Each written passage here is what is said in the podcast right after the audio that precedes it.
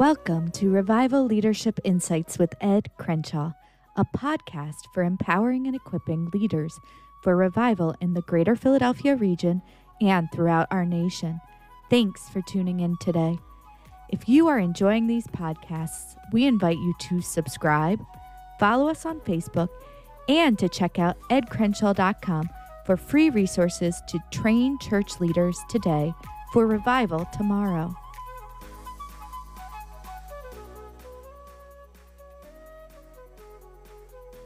You for being with us online. We believe God is really going to continue the work that He's already been doing in this service.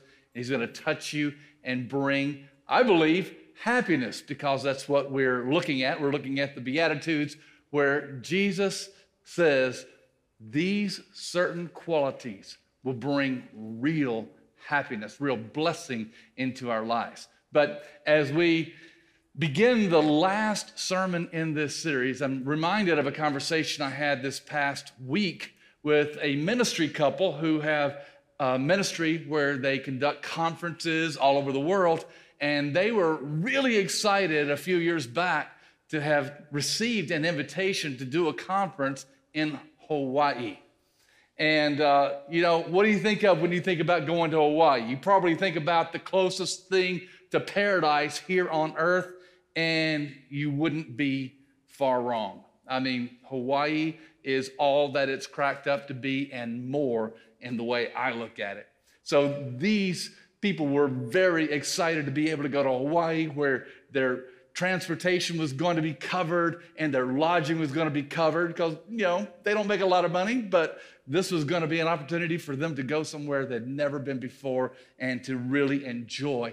And uh, when they got there, you know, with these visions of, you know, just beautiful beaches and palm trees and all that kind of thing.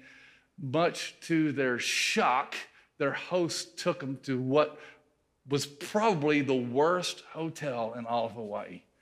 I mean, to hear this couple talk about it, it sounds horrendous. And they didn't go into a lot of details, but instead of tropical paradise there. We're in hotel hell. And I think about some of the hotels I've been to a couple of times in my life, and uh, not very pleasant.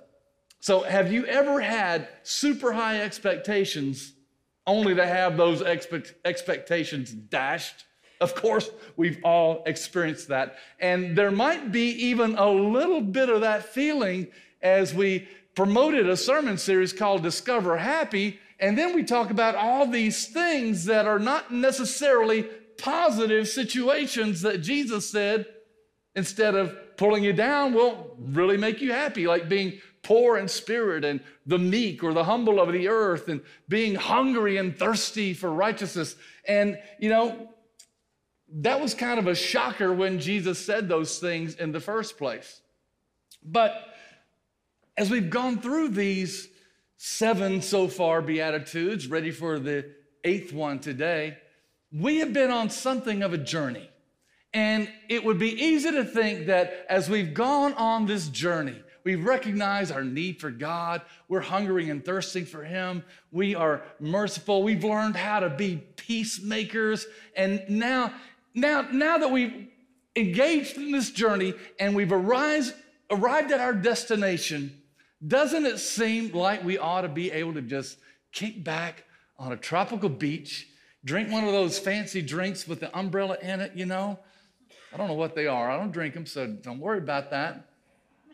But you know what I mean? Kick back and relax. And yet we get to this last beatitude. We're arriving, we're at the pinnacle. We've made this progress, and these beatitudes are progressive. They do represent different stages on a journey. We're going to arrive. And Jesus says in Matthew 5 10, Blessed are those who are persecuted because of righteousness, for theirs is the kingdom of heaven. I mean, I would have thought that after I have engaged in all of the qualities talked about in the Beatitudes, that people would just love me. They would love me because I'm one of the kindest, gentlest, most peaceful, most loving people that you could ever meet. I'm more and more like Jesus. You ought to love me, right? And instead of promising me, me that everybody's going to love me, Jesus says, Blessed are those who are persecuted because of righteousness, for theirs is the kingdom of heaven. And here's the crazy thing about this particular beatitude it's the only one that Jesus adds additional commentary to. All the other Beatitudes kind of stand on their own. And of course, he kind of explains the values behind the Beatitudes and the rest of the Sermon on the Mount. But as far as specific references and explanations of any of the individual Beatitudes, this is the only one that Jesus expands on. So we continue in the next two verses as well. Matthew 5, verse 11. Blessed are you when people insult you, persecute you, and falsely say all kinds of evil against you because of me. Rejoice and be glad, because great is your reward in heaven. For in the same way they persecuted the prophets were before you. In other words, we're kind of like a child going to Disney World, and yet, you know, we're not getting our way, and things are not going the way we would prefer, and we develop a bad attitude, and our parents say, You're gonna have fun whether you like it or not. Did I ever say that to my daughter? Did I ever? I did say that? No, I didn't. But it kind of feels that way, doesn't it? Like Jesus is saying, You're gonna rejoice whether you like it or not. It doesn't feel very good to be persecuted, does it? It doesn't feel very good to be rejected, to have family turn against you, to have people say bad things about you. It doesn't feel good at all. But Jesus says you're blessed. You're going to have fun whether you like it or not. Point number one Christians who live out Sermon on the Mount, beatitude kind of Christianity, you will be persecuted. It's going to happen. You will be persecuted. Now, we in America, we have a constitutional right to freedom of religion, do we not? And we are very diligent, I hope we are, in preserving that right. And I think sometimes because we have the right of freedom of religion, we think that means we have the right of freedom from persecution. That's not what Jesus said.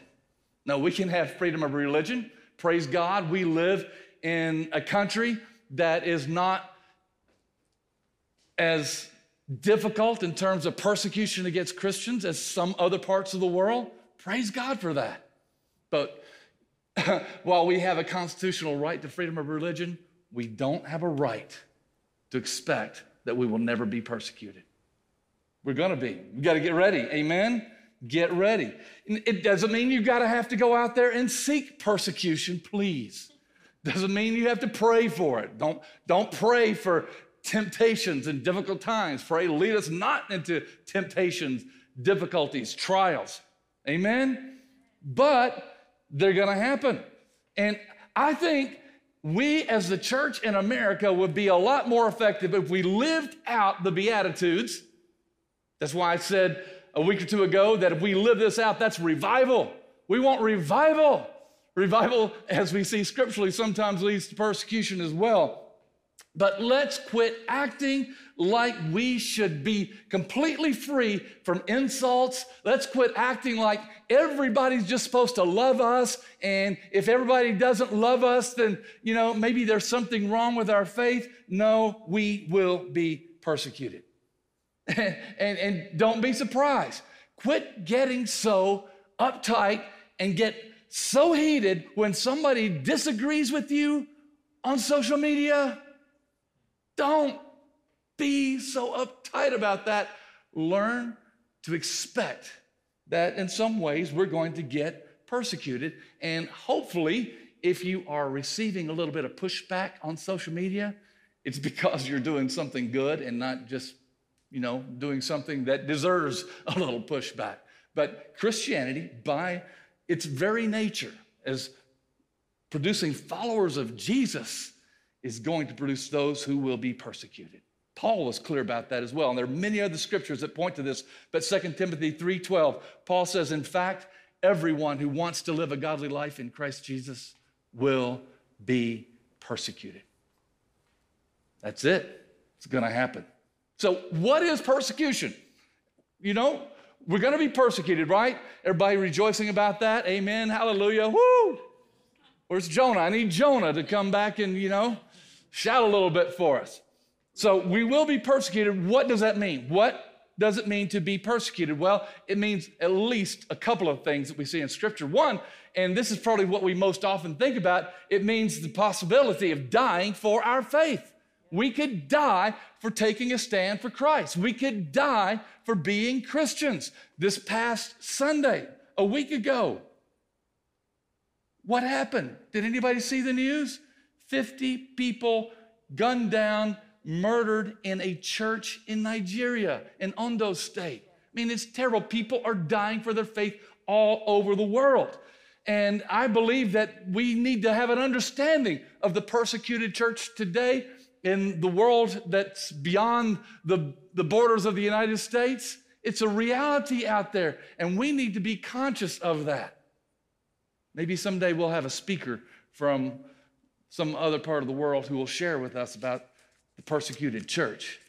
But let's not stop there. Because a lot of times when we think, well, dying for your faith, that's real persecution, so whatever we face doesn't really amount to very much. Not true. Not true. You might not be dying for your faith, but what Jesus lists here as another aspect of persecution is something very real and that we have to deal with and that can be painful as we deal with it, right? Matthew 5, verse 11. Jesus said, This is part of what it means to be persecuted. Blessed are you when people insult you, when they call you bad things because you don't do the bad things they do.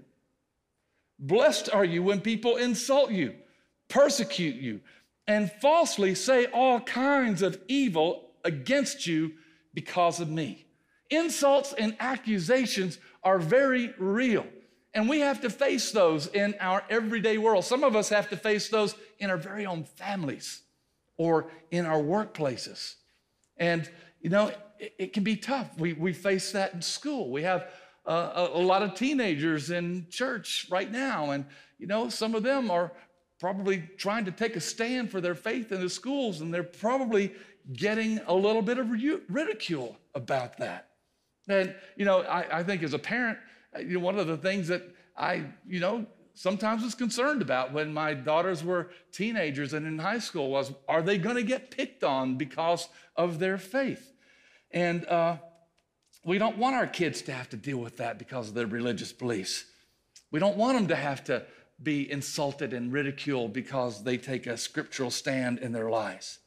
And yet, we need to impart this truth to the next generation as well. We're going to be insulted and we're going to be falsely accused of being evil if we take a scriptural stand. So, you know, I felt like when I was holding Haley and Anna as little babies, that the Lord spoke to my heart and said, Ed, raise them in such a way that they're going to be willing to lay down their lives for the gospel. And you know, that's a painful thing to think about as a parent. But yet, we must prepare our kids for persecution. We have to. See, you, if living a godly life is going to bring persecution, and it will, you can't spare your children from that but you can prepare your children for that. And, you know, I'll tell another story on Anna. Sorry I didn't get your permission, Anna. But uh, when Anna graduated from high school, the high school made a decision that they couldn't use the football arena because they had to do some construction there. And so they weren't going to be able, the students, the graduates weren't going to be able to invite as many friends and family as they wanted to invite and that they usually had. And, you know, in our case, it meant grandparents coming, you know, halfway across the continent and not being able to go to the actual graduation. And that was kind of upsetting. So Anna, along with a group of fellow seniors at Methacton High School, decided they were going to have a walkout in protest of not being able to use the football field for graduation. And as a result, Anna got detention or something like that. And of course, after I found out about it, Anna, let's have a talk. And Anna was like, uh, going to be in big trouble with dad. No, she wasn't really scared of that, but she thought she was going to be in trouble. And I felt like God gave me a word of wisdom. I said, Did you learn a lesson from this? Like, what? sometimes to take a stand for what you think is right is going to cost you. And I'm not saying taking a stand for where you're going to have your graduation ceremony is a righteous stand, but sometimes when we take a stand for what we feel is right, and especially for what we know from Scripture to be right, it's gonna cost us, but it's worth it. It's worth it. So here's the thing though you just got to make sure that what you are standing for is a righteous cause.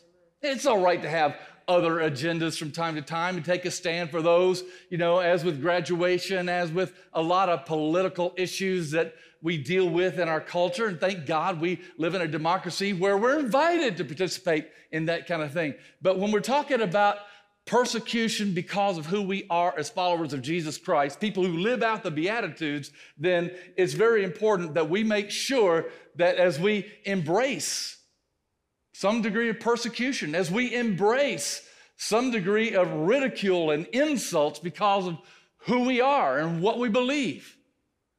That we make sure that what we're standing for is what Jesus would call righteousness. Look again at Matthew chapter 5, verse 10. Jesus said, Blessed are those who are persecuted because of righteousness, for theirs is the kingdom of heaven.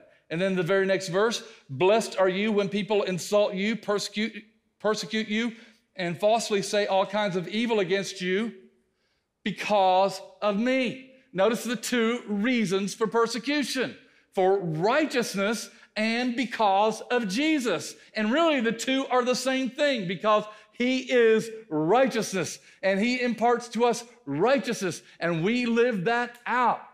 And in Matthew, when it talks about living for righteousness, Matthew very strongly emphasizes the moral and ethical component of that righteousness. We got to do what's right and not do what's wrong.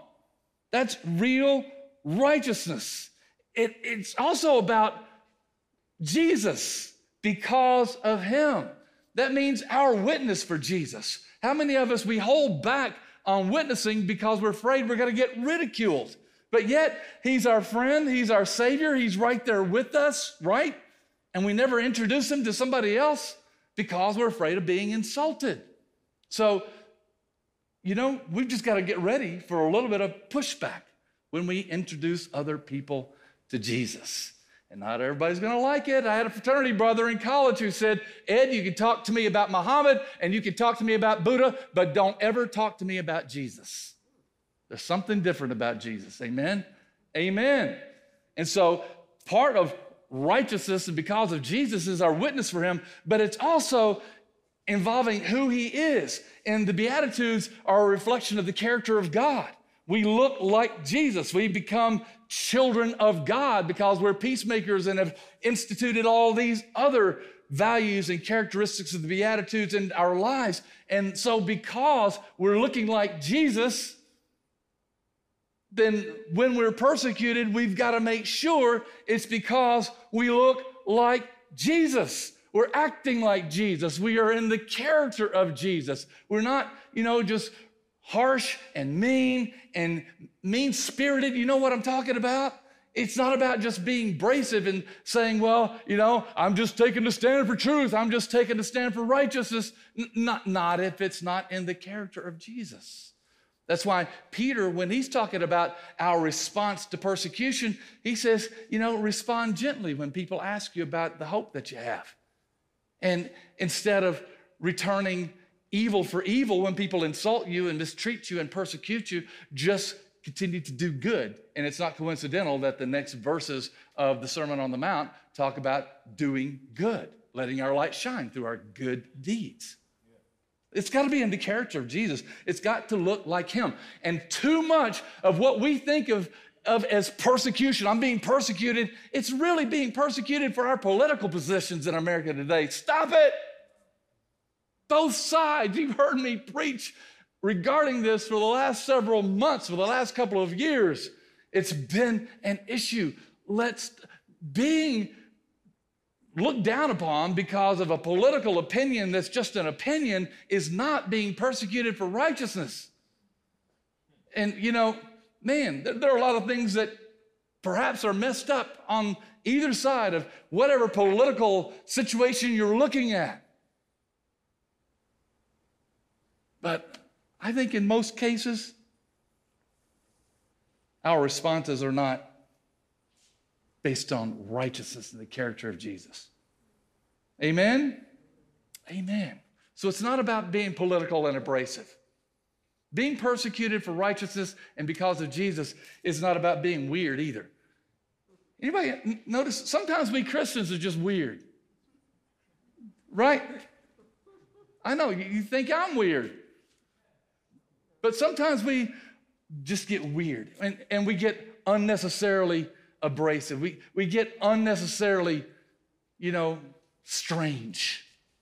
Like, I mean, let's say you go with your family to Lancaster County. You see the Amish who live very different lives because of their faith history, right? And you come back and say, well, you know, I really like the way they live out being distinguished and set apart for God. And I'm going to make my, you know, kids wear those cute little Amish outfits to school. I'm not saying the Amish are weird because they've got their own culture, but you know, you come back to our culture in suburban Philadelphia and you make your kids wear Amish clothes to school because of, you know, righteousness, that's just weird. Can I just say this? You don't always have to be preaching at everybody all the time. It doesn't always have to be, you know, trying to just shove religion down somebody's throat to be a good witness for Jesus. That can be kind of weird. So we have to make sure if we're going to be persecuted, it's really righteousness. Really righteousness. Man, so much to say on this, way beyond what I'm going to have time to say. Can I just jump ahead to this? Jesus said that if we're persecuted for righteousness, and there are some things that we ought to be standing up for as Americans. We ought to be standing up for righteousness in the sense of racial justice. Amen? Martin Luther King died for his stand. But I, you know, there are other issues that we're dealing with today. I mean, right now we're in, you know, Gay Pride Month, and uh, you know, I think sometimes we as Christians feel a lot of pressure to celebrate something that, you know, if you look back at the history of the church and you look at Scripture, is incompatible with Christian teaching. And you know, we're not a church that hearts on this one issue, and we don't separate that lifestyle from any other lifestyle that we believe is contrary to the Word of God. You, I mean, there are people who attend this church who don't probably don't even know where we stand on the issue of homosexuality. But I can tell you this we stand with traditional biblical interpretation of sex within a marriage between a man and a woman. That's God's way. And we love everybody. We love everybody. And somebody with same sex attraction, you're loved and you're welcome to come worship with us and explore what it means to be loved by God and called by God. And we make room for that kind of experience and, in some ways, experimentation with God and God's love and God's call. But we stand where we stand without you know, being afraid that somebody's going to just call us bigots and haters and that sort of thing because we're not. Amen. We're not. We love you. We welcome you. We love you. But we can't celebrate something that what we see in the scriptures doesn't call for celebration. And we're going to be persecuted by that in some circles here in America. And that's all right. And that's all right. We're willing to do it. All right? And I could say the same thing about taking a stand for innocent life in the womb. Man, if we are pro life in American culture right now, especially in this kind of area, it, it, almost feels like we're again relegated to being haters and bigots and backwards. And you know it's just men trying to control women or it's all about political power. When you know I, I would just encourage anybody who doesn't you know see the same way as i'm describing right now uh, to consider this that we have a genuine and well-founded conviction that the life in the womb is a human life with real personhood. Amen. And you can go through the Bible and you can see many occasions where God recognized the personhood of a child in the womb. And you know, when we take stands for laws, we're not forcing our beliefs on somebody else. We are standing for the understanding that this is an innocent life, someone who is not able to speak for themselves and who is defenseless, and we believe they should be protected in the womb. And that's very sincere. Yet, it's seen as backwards and bigoted. But that's okay because Jesus said, Blessed are you when you're persecuted and insulted and falsely accused with regard to righteousness and with regard to Him. What's going to happen? Great reward in heaven. Matthew 5 12. Rejoice and be glad because great is your reward in heaven. For in the same way they persecuted the prophets who were before you. Great reward in heaven. And, you know, I don't have time to really go into this, but can I just say that we need to live the kind of Christian lifestyles with an understanding that our full reward for following God and obeying Jesus and standing for righteousness and being his witnesses is not going to be here on earth. It's in heaven. Great is our reward in heaven. The best givers are those who understand the rewards don't come back to us here in this life necessarily, but we're storing up treasures in heaven. When we serve, we're able to serve and give ourselves of ourselves to other people, to hurting people. Why? Because it's not all about us and just trying to grab something for us and get our reward here because you can't take it with you. No, you can't take it with you, but you can send it on ahead of you. And that's what we're doing with taking a stand for righteousness. Great will your reward be in heaven. Amen? Amen. Amen. And then he says, they persecuted the prophets who were before you in the same way. In other words, when we get persecuted, it's like getting a promotion. You know, anybody serve in the military, you know, it was a real honor to get a promotion. When I was in the military, I was recognized as Soldier of the Year for my battalion. It felt good. The only bad thing is, I was Soldier of the Year during peacetime.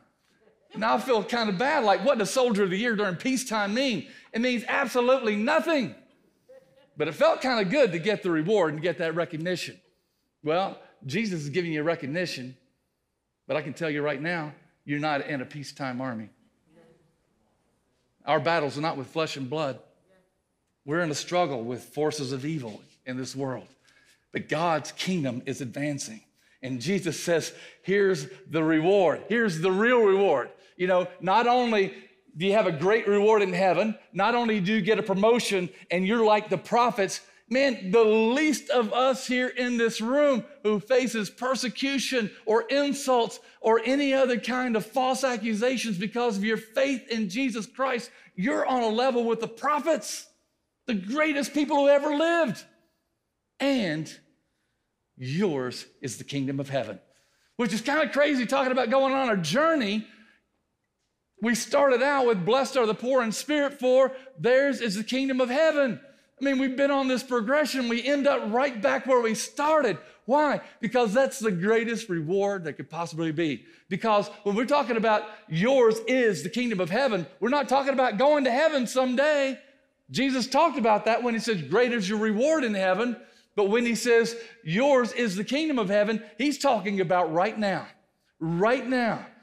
Because the kingdom of heaven is not a place. The kingdom of heaven is where the king rules, and he rules and he reigns in us, and his presence is with us. His kingdom is within us, and that is the greatest reward that we could possibly receive. The King of Kings and the Lord of Lords lives in me. Hallelujah. He lives in you. And as we're aware of that, then what's the response when we face persecution?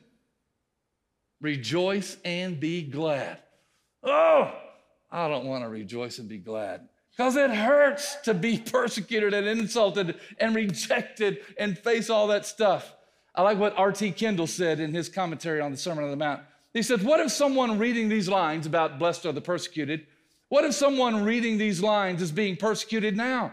You may say, I'm not happy. Jesus says, You are. Isn't that good? You are categorized, embarrassed, unvindicated, depressed, all elements of persecution. And so you say, I am still not happy. Again, R.T. Kendall says, but Jesus says that you are. You are. You are happy. You're, some of you are facing it, and it might not be big, and it might not be dramatic, and it might not be volatile right now, but you are facing it, or you have faced it, or you will because you're growing in Christ's likeness and you're taking a stand for righteousness. You're being a witness for Jesus, yes, in the character of Jesus and the love of Jesus, but you are going to be persecuted. So, what do we do? Rejoice and be glad. Hallelujah. Woo, I don't feel like it, but I'm going to do it because Jesus said I'm blessed. Jesus said I'm happy. Amen. Rejoice and be glad. Rejoice and be glad. Anybody feel like rejoicing and be glad a little bit? Can we just do a little bit of worship again? Just a little bit of worship one more time. Are we ready? Got our team here. Yeah, this was a last minute decision. I said, man, we I can't preach and end up with worship, and we just stop. And I want to encourage you to worship. If, you, if you're watching online, you're with us, first of all, I invite you to surrender your life to Jesus. Just ask Him to come into your heart, forgive you of your sins, be the Lord of your life. Recognize that He was, was crucified on the cross for you, for me. He loved us so much that he was raised from the dead and promises us eternal life. He promises us, us heaven, and he brings heaven here on earth. Not in the sense that everything's going to be perfect, because obviously it's not, but you're going to have the King of Kings, the King of Heaven living in you. So let's worship. Are we ready, guys? All right. Let's stand up. Let's worship the Lord.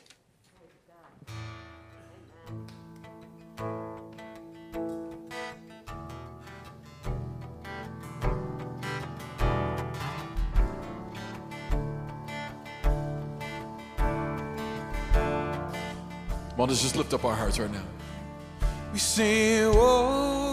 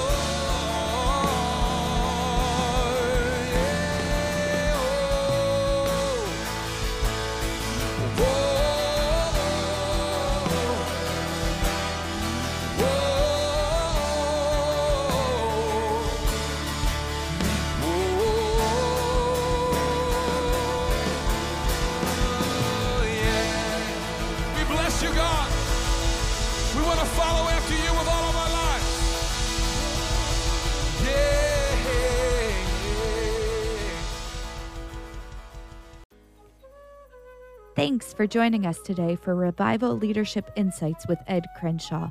We hope you enjoyed today's episode and invite you to subscribe to our podcast and check us out at edcrenshaw.com for free resources.